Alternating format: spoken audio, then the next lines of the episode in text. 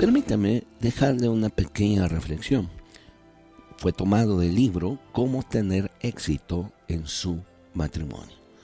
¿Me permite un momento? Ponga a Dios en el lugar primordial de su matrimonio y acuérdese de mantenerlo en ese lugar de honor. Número uno, no amarás a ninguna otra persona más que a mí. Solo Dios debe recibir más amor de tu parte que yo. Mediante los votos matrimoniales me he convertido en la persona más importante en tu vida por encima de los padres, hijos, compañeros de trabajo y amigos. Número 2. No tendrás fantasía ni soñarás despierto con otros amantes. Esto significa que no habrá revistas, libros, películas o espectáculos pornográficos, porque la infidelidad comienza en la mente.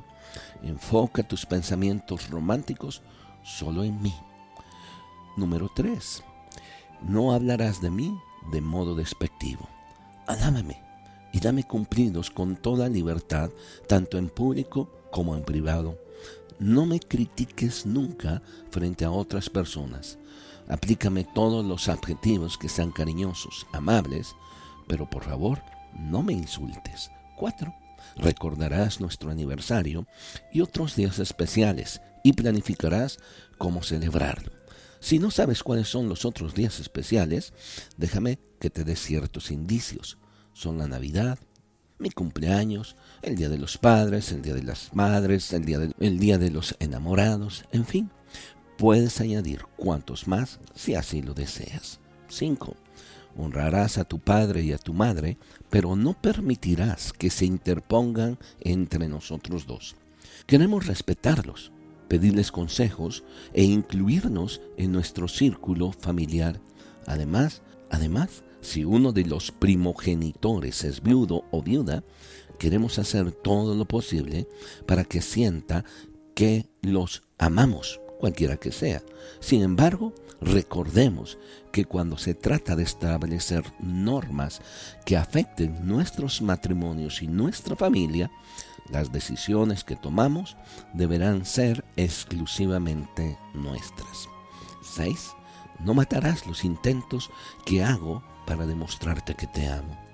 Cuando largo los brazos para abrazarte, es mi modo de decir que te necesito y que deseo contacto físico contigo. Por favor, no te alejes de mí, no me ignores, no te apartes o digas, no me toques. De ese modo, puedes acabar con mi espíritu y destruir el amor que compartimos. 7. No adulterarás. En los votos matrimoniales que intercambiamos, te comprometiste a serme fiel en lo sexual hasta que la muerte nos separe, por lo que me consta tu compromiso. Lo adquiriste sin reservas. Como consecuencia de ello, mi confianza en ti es completa. 8. No me privarás del privilegio de gozar comunión profunda contigo. Debido a que te amo, Deseo compartir tus sueños, temores, aspiraciones y preguntas respecto a la vida.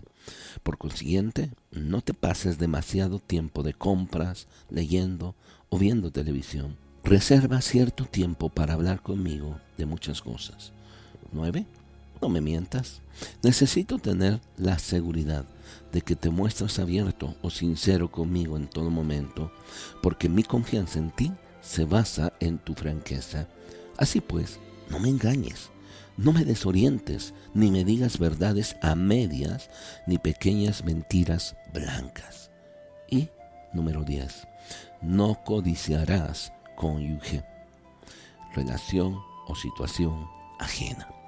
Soy todo lo que necesitas. Dios me designó tal y como soy, con el fin de ajustarme a tu vida.